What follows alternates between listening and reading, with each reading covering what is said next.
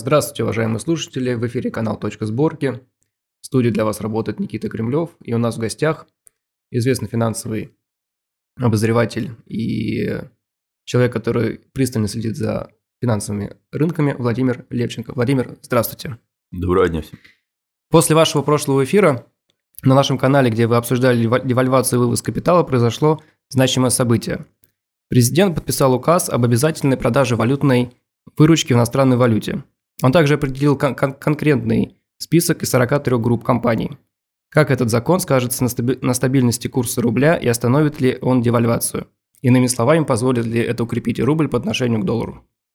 А, да, в любом случае это точно позволит укрепить рубль, а, ну и плюс к тем мерам, которые уже приняты со стороны а, Центрального банка, ну, те меры, они были, так скажем, гораздо менее значимые, да, чем вот, собственно, этот указ. Ну и я надеюсь, что я в том числе тоже приложил руку да, к этому, что все-таки удалось донести а, суть происходящих событий, которые вот на последние, ну, практически весь текущий год уж точно происходит, на самом деле, где-то с декабря месяца прошлого года. А до этого был важный указ в сентябре, да, который регламентировал порядок выплат по еврооблигациям. Это тоже очень важно. Ну и, собственно, вот уже указ об обязательной продаже валютной выручки. Это, конечно, очень серьезно. Более того, после этого еще были комментарии президента, да, которые а, ну, полностью противоположны а, заявлениям главы Центрального банка. Вот совсем. То есть посмотрим, да, что в этом э, связи будет а, делаться. Да, мы объясняли, что девальвация, да, она не, эконом... не носит экономического а, характера, вызвана она оттоком капитала, и э, отток капитала, естественно, да, он делится на там несколько разных вещей, но прежде всего, конечно, это прямой отток, который э, люди вывозят да, сами э, по себе. Здесь пока никаких мер не предпринято. Это отток, который идет э, там, под э, маской параллельного импорта да, в том числе и э, не через вывоз валюты, а через вывоз рублей, но которые в любом случае да, все равно потом э, конвертируются в валюту естественным образом, и не возврат капитала, да, не возврат вот той самой валютной выручки. Поэтому вот еще один шаг да, э, к тому, чтобы выручка возвращалась, он сделан. И что самое главное, а, помнится, когда госпожа Набиулина комментировала предложение о том, что нужно ввести да, обязательную продажу валютной выручки, она была категорически против. А сначала она вообще сказала, что это не повлияет никоим образом на, на курс рубля, да, что, мягко говоря, выглядит странно, да, ну, потому что, ну, просто элемент, две чаши весов, да, здесь у нас один, да, там актив, здесь другой. Если какого-то актива становится больше, да, по отношению к другому активу, но в любом случае будет влияние. Ну, да. После этого, да, глава ЦБ сказала о том, что ну, почему, мол, не повлияет? Потому что а, ту валюту, которую экспортеры продадут в рамках обязательной продажи, да, причем, внимание, обязательной продажи, они почему-то тут же с другой э, руки, да, ее опять купят. И поэтому, мол, не повлияет. А вот для того, чтобы вот подобных махинаций не было, для этого как раз экспортерам, которые э, вынуждены будут теперь продавать а, львиную долю своей экспортной выручки, туда а, поставили, а, что называется, смотрящих, да, людей из финмониторинга. Очень такой да, важный на самом деле момент. Поэтому в любом случае влияние мы увидим. А мы на самом деле уже небольшое влияние видели, ну потому что когда президент подписал этот указ, мы увидели укрепление курса рубля к доллару примерно на 3 рубля, ну то есть на 3%. На, вот. И а, после этого, да, вот последние дни мы видим, что курс более или менее да, там, стабилизировался на отметке там, 97-97,5 на вот в этих коридорах за рублей за один американский а, доллар, что при текущем уровне процентных ставок, естественно, делает да, там, рублевые инвестиции более привлекательным. Ну а дальше а, будем наблюдать за тем, действительно, как будут поступать наши экспортеры, прежде всего. А, плюс ко всему, при там, текущих ценах на нефть еще вырастает э, на экспортная пошлина, ну, то есть налоговая нагрузка вырастает. Плюс ко всему еще важный момент, то что и вот этот вот дисконт, понятно, что он мифический, что он существует только там в расчетах Минфина для уплаты а, налогов а, нефтяниками. Этот дисконт тоже уменьшается, то есть нефтяникам больше налогов придется а, платить. Ну а для того, чтобы платить больше, нужно что сделать? Да, нужно получить рубли. Ну, рубли можно, конечно, получить разными способами, потому что в одной именно вот крупнейшие наши нефтяные компании, они как раз завязаны вот в этом самом схематозе по девальвации рубля, да, вместе, ну, я это уже объяснял, да, вместе с на, ростом цен на топливо внутри страны. А, поэтому они могут, с одной стороны, здесь еще и прокредитоваться. Но при текущих процентных ставках, если мы, мы тем более видим обязательную продажу валютной выручки, пока рынок, что самое интересное, не верит, да, mm-hmm. что это а, сработает, а, но в какой-то момент будет, ну, станет просто невыгодно да, удерживать такую позицию кредитную и, и в рублях, то есть удерживать рублевые займы и удерживать а, просто а, валютную позицию, то есть придется, то есть кто-то в какой-то момент точно начнет эту валюту продавать и закрывать эти рублевые кредиты. И вот как только это начнется, сразу станет видно, что спроса-то на валюту, ну, его практически нет. И вот это очень важный момент. И мы можем увидеть достаточно резкое укрепление рубля в такой ситуации, чего тоже, безусловно, нельзя допускать. Угу. Вот эти вот э, скрытые товарищи из Росфинмониторинга, да, это не похоже на скрытую национализацию, на ваш взгляд? Но э, пока, пока это не выглядит как национализация. Хотя я, в общем, достаточно давно еще э, предлагал определенную схему. Ее там назыв... ну, можно называть по-разному, можно называть национализацией, можно назвать там новой приватизацией. То есть схема, в общем, достаточно простая. То есть все наши там крупные олигархи, да, они ну, особенно те, кто, допустим, э, да, смотрит на Запад или вообще сбежал туда, они просто за один рубль кладут пакет своих акций в, вносят в некий на общий фонд, да, делается э, из этого на, на базе вот всех, причем это то, что касается именно естественных монополий. Ну, например, берем там, там нефтегазовый сектор, да, там все попадает в один большой Газпром, да, все там газовые активы, затем вот те акции, которые таким образом олигархи и вот этот фонд э, внесли, они распределяются пропорционально между всеми жителями нашей страны, без права продажи. Угу. Управляется эта структура по образу и подобию госплана. Нужно создавать такой госплан. И э, платятся дивиденды. Те акции, которые, допустим, уже есть, ну и, например, если там у меня есть там акция Газпрома, она остается, я ее могу продать, могу купить новую. Но вот, например, ту, которая мне попадает как да, там, гражданину России, вот при вот такой схеме я ее продать не могу, я ее могу передать по наследству, но я получаю по ней регулярные дивиденды. То же самое делается с, нефтяными, с нефтяным сектором, с э, э, сектором металлургии, ну, то, где, ну, то, что фактически, по сути, является естественными э, монополиями. И вот таким образом управляется. А вот все, что ниже, там должен быть просто максимально свободный капитализм с минимумом э, регуляции. Ну, понятно, что все должно работать идеально в рамках закона и так далее. То есть вот а, подобный механизм, на мой взгляд, должен быть реализован. Угу. А, когда закон вышел, мне сразу стало интересно, какие вообще компании туда попали. Вот э, я не нашел этой информации. Закрытая информация. Информация да. закрыта. И вот мне интересно, по каким признакам попадают туда компании. То есть я вот чувствую, что будет какая-то, знаете, ну, несправедливость по отношению к другим э, товарищам, которые занимаются там честным экспортом, да, например. И они туда попали, а кто-то нет. А, вот на ваш взгляд, не придет ли это, наоборот, к большему недоверию к российскому бизнесу, и, соответственно, не будут ли, ну, не, ну это повлияет на а, ну, то есть не будут инвестировать в Россию, вот такими словами. Но здесь э, в том-то и дело, что нужно у нас бегство капитала идет в значительной степени из-за того, что а, верят, что на Западе да, есть какая-то такая, вот не знаю, большая белая пушистая, там, красивая а, цивилизация, а у нас здесь там деревня Гадюкина, как всегда, на дожди, да, несмотря на осень, текущую на погоду. Вот, эту, вот это надо менять. Ну, потому причем люди, да, у которых уже там массово украли их деньги, они продолжают все равно их туда выводить в надежде на то, что, ну, как бы, ну, мою меня-то, мол, за что, да, но это вот такая а, классическая детская а, инфантильная позиция. Поэтому нужно показывать, что да, здесь вот как раз все хорошо и надежно и правильно. Вот это вот очень а, важный момент. И тогда со временем, да, опять же, должно пройти время, но потому что действительно очень долго э, все выглядело так, что там все хорошо, а здесь все плохо. Ну, вот. И вот и это надо менять. То есть без этого ну, вариантов других не будет. А инвестировать нужно свои собственные деньги. Как раз вот если мы будем грамотно управлять потоками капитала, да, а то тогда, я уже, уже объяснял, наших денег будет более чем достаточно. Ну и плюс ко всему нужно как раз показывать, что а не просто, да, любая зарубежная юрисдикция становится токсичной по причине да, изменения вообще глобального миропорядка и вот этой вот деглобализации, а то, что наша российская юрисдикция, да, она как раз-таки очень хорошая, правильная, а здесь защищаются и права собственности вообще, и права а, человека и так далее, и так далее. Спасибо. А, Владимир, вы как-то говорили, что наши финансовые власти работают осознанно или неосознанно по указке из океана или по той схеме, которую им прописывает в своих прогнозах Bloomberg.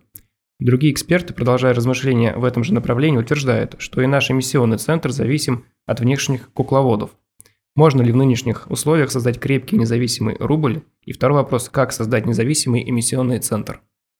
Ну, как создать? А, нужно перестать, э, а, первое, выполнять да, там, указки, которые идут, да, там, грубо, из Вашингтонского обкома, а, и работать на свою страну. У нас и так финансовая система наша является, там, особенно банковская, одной из самых совершенных в мире. И с точки зрения технологий, с точки зрения там, качества работы и так далее. То есть в этом плане у нас все, в общем, достаточно хорошо. То есть это опять из той же серии про управление потоками капитала на самом деле. Ну, вот. И мы по, по, по большому счету мы уже да, отвязались вот от этой вот системы currency board, да, когда а, курс рубля да, там определяется как денежная масса, да, разделенная на размер золотовалютных резервов. Ну, вот. То есть от этого нужно уходить. То есть у нас эм, денежная масса должна быть э, такой, чтобы э, и поддерживать эм, экономический рост, да, и при этом э, контролировать инфляцию и, соответственно, обеспечивать достаточную оборачиваемость денежной системы. А то есть нужно ну, то, то же самое управление тем, теми же самыми потоками капитала, инвести- инвестициями и так далее. И все в этом плане будет эм, хорошо. И тогда уже к нам э, начнут э, приходить уже инвестиции из дружественных стран для того, чтобы вложиться сюда. Потому что до тех пор, пока мы сами да, себя не инвестируем, а все смотрим на какие-то там льготные государственные программы да, при таком бегстве капитала, ну, никто сюда не придет по понятным угу. причинам. Меня, кстати, вот всегда интересовало, как рассчитывается вот стоимость одного рубля за доллар. Есть какая-то формула? Как вот, если вот раньше к золоту да, было привязано, а как вот сейчас, если мы ушли от этой системы? Ну, к золоту было привязано когда-то очень давно, да, и нужно, и все равно вот сейчас все там, те, кто говорит про там возврат к некому золотому стандарту, э, ну, это все разговоры в пользу бедных, потому что э, как, как вы вообще проверите, да, а у вас угу. вот это золото, оно есть? Ну, чисто физически. Да, чисто физически. И что вот это вот все золото, оно вот прям настоящее, да, его все будут да, э, все время мониторить, да, следить за этим, но это несерьезно, то есть это просто да, невозможно, да, в отличие, например, да, там от э, там, той тех же криптовалют. Все плюс-минус понимают, сколько сейчас там есть биткоинов, да, как они там, какой консенсус э, и, и так далее, и так далее. А, вот. А, поэтому ну, кур, раньше, я говорю, курс определялся исходя из объема денежной массы и э, размера золотовалютных резервов. Есть, конечно, еще варианты с покупательной способностью и так далее. Можно говорить там об определении рынка, рынком, но на самом деле а, есть э, ну, сам ценовой показатель, он очень важный ценовая составляющая, да, то есть как раз именно исходит из покупательной способности рубля, из производительности а, и так далее, и так далее. Сумма факторов. Конечно, да, это очень такая, очень-очень многофакторная модель. Угу, благодарю. А может ли формирующийся глобальный юг создать реальную альтернативную господству сложившейся долларовой системе? Точно не в ближайшее будущее, не в ближайшем будущем, а, потому что очень разные да, все э, структуры, и э, долларовая система, она, в отличие там, да, от э, еврозоны, она базируется на одном, на, на, ну, на, не просто на одном эмитенте, а именно на базе одной страны, на базе одной экономики.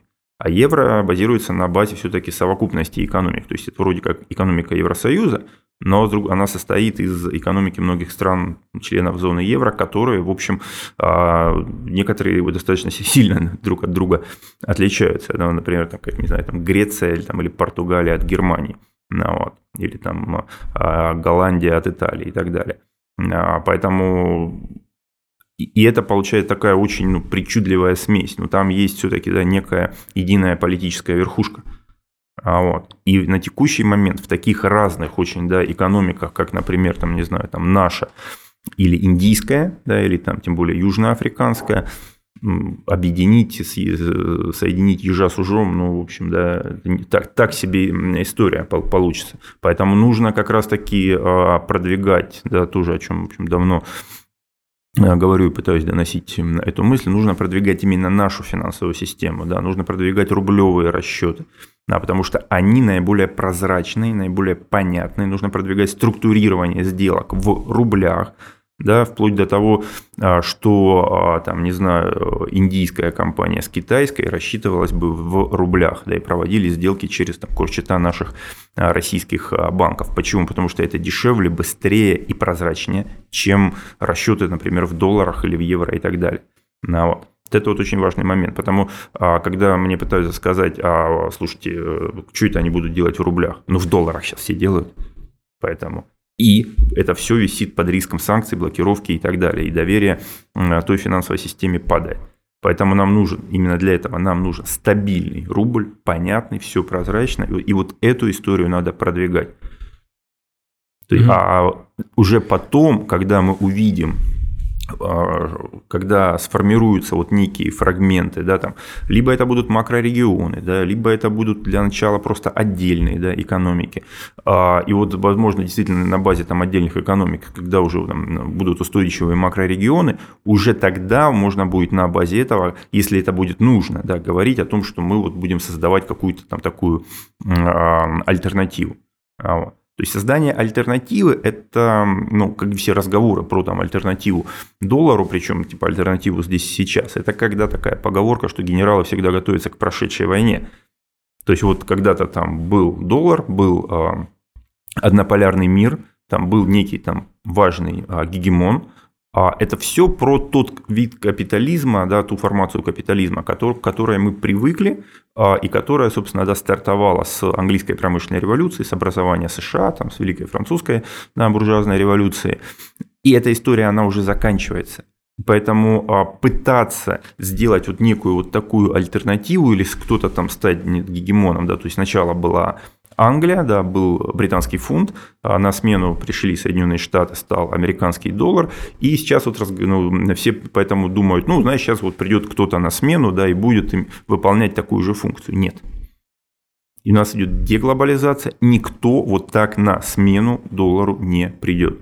Будет идти дальнейшая фрагментация. То есть, на ваш взгляд, мир не станет многополярным, он останется вот однополярным с гегемоном в виде доллара. Он То не есть... будет уже гегемоном, в том-то и дело. То есть он будет иметь важную роль, но гораздо менее значимую, чем та, которая а, ну, да, есть, да, есть даже на текущий момент. И а, вот вопрос, что такое многополярность? Вот это вот э, очень важный э, вопрос. Если будет, э, а, ну, как у планеты, есть там два полюса, к примеру, да, как раньше был, там, не знаю, там Советский Союз да, и Соединенные Штаты теоретически может быть три до каких-то там центров, да, ну, к примеру. Mm-hmm. Но иметь 10 центров – это уже что-то другое. Это вряд ли а, люди, которые называют многополярность и действительно подразумевают под собой вот эти самые 10 центров. Эти 10 центров должны будут как-то между собой общаться, договариваться, там, работать, торговать и прочее, и прочее. И, и, но э, я очень сомневаюсь, что прямо сейчас мы увидим создание какого-то такого важного блока, который прям будет противостоять. А Китай вот. сможет?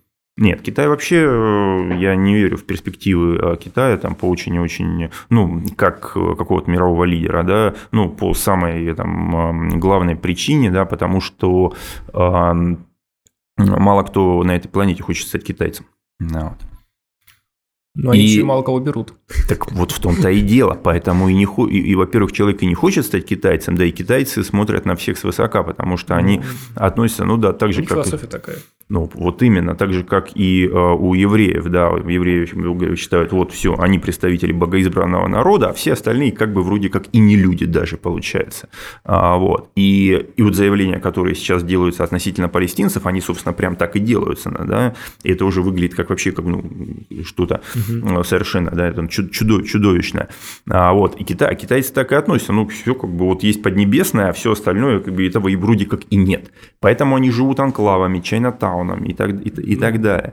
А, ну и люди, которые вот так себя выделяют от всего, как они а, могут быть гегемоном? Ну, только если действительно все остальные дружно признают, что вот есть вот китайцы, а мы тут все вообще какие-то недочеловеки.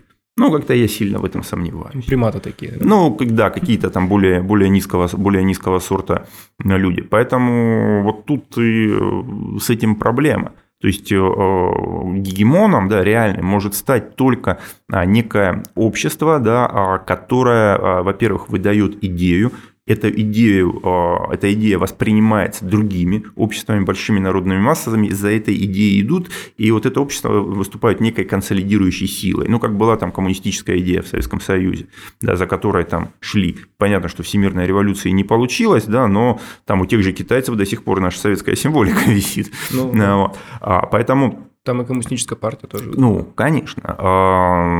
И символика советской в китайской коммунистической да, партии в значительной степени. Вот это очень важный, очень, очень важный момент. А, соответственно, поэтому Китай, он не может быть вот, да, вот таким гегемоном. Ну и плюс ко всему, они заимствуют да, основную массу технологий, разработок, идей, да, они создают собственные прорывные идеи. Поэтому здесь, э, как экономика, понятно, Китай большой, но Китай уже находится в состоянии депопуляции.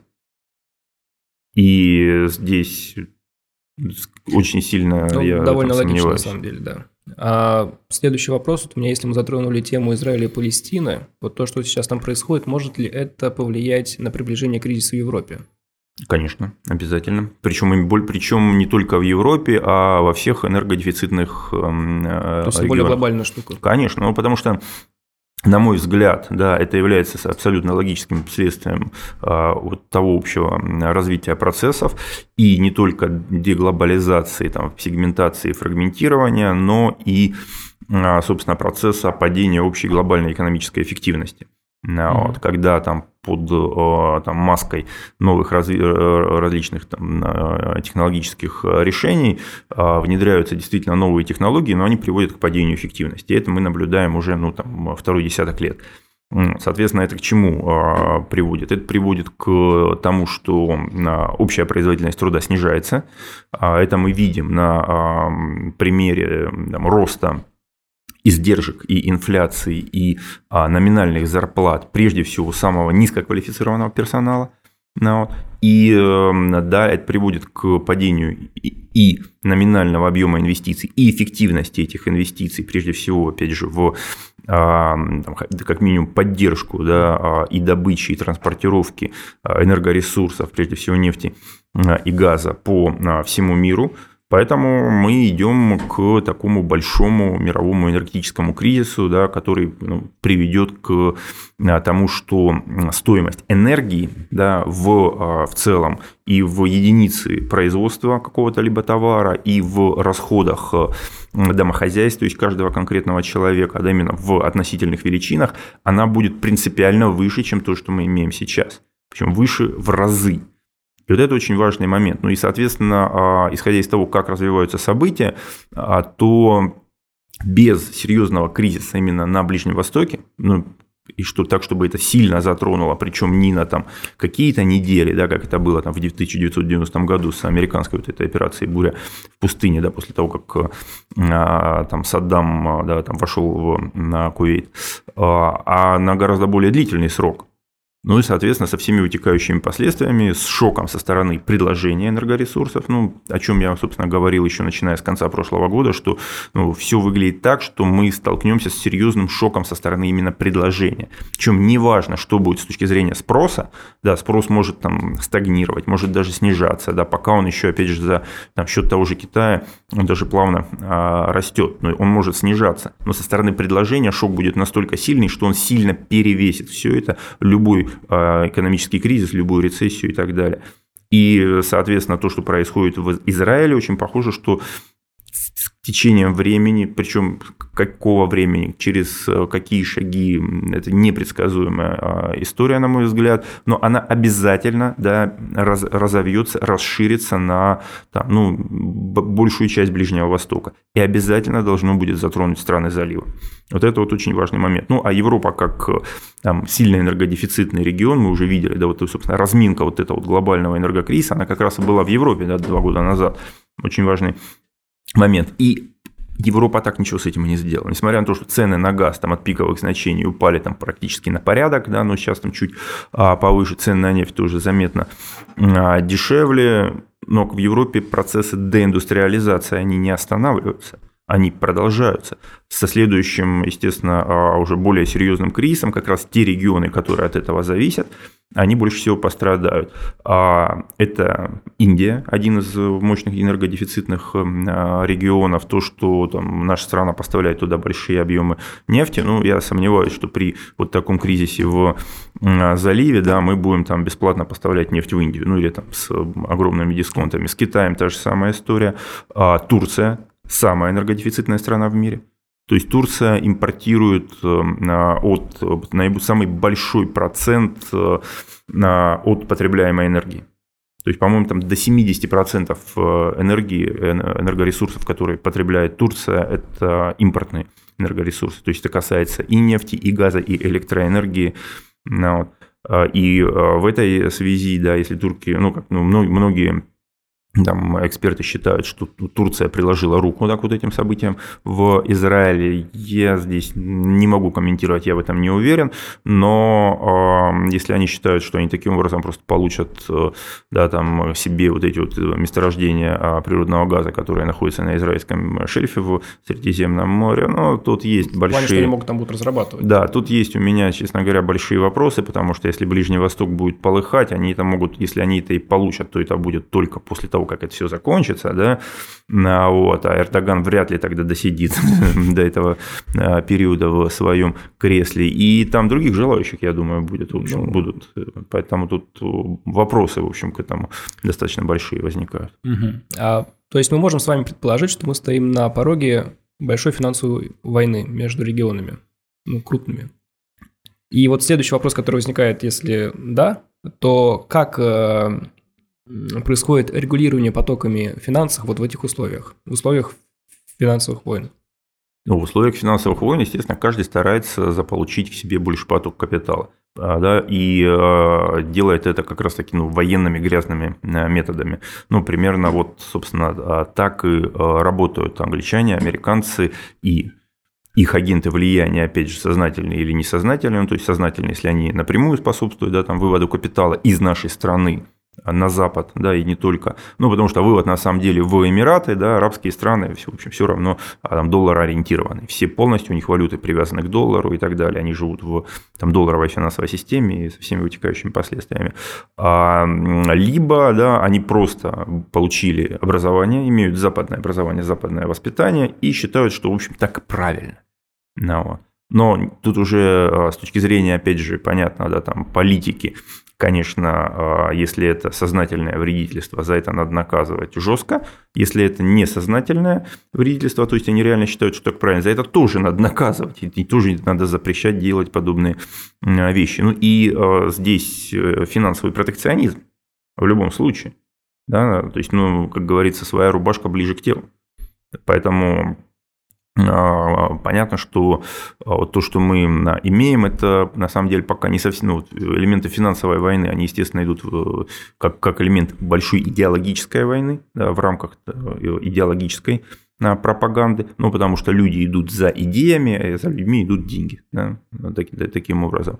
И вот э, то, что мы имеем да, сейчас на Ближнем Востоке, это, в общем, ну, не совсем финансовая война. И вот это вот очень важно. Это говорит о том, что это очень серьезно. Почему?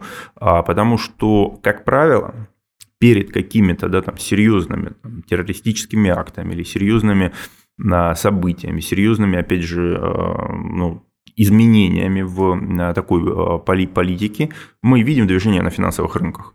Ну, потому что кто-то же это решение принимает, да, там, в политике. Ну, и заранее еще можно. Конечно, естественно, да. Ну, точно так же, когда э, в том же 1990 году в, ну, вошли в американцы, мы видели изменения в движениях цен на нефть.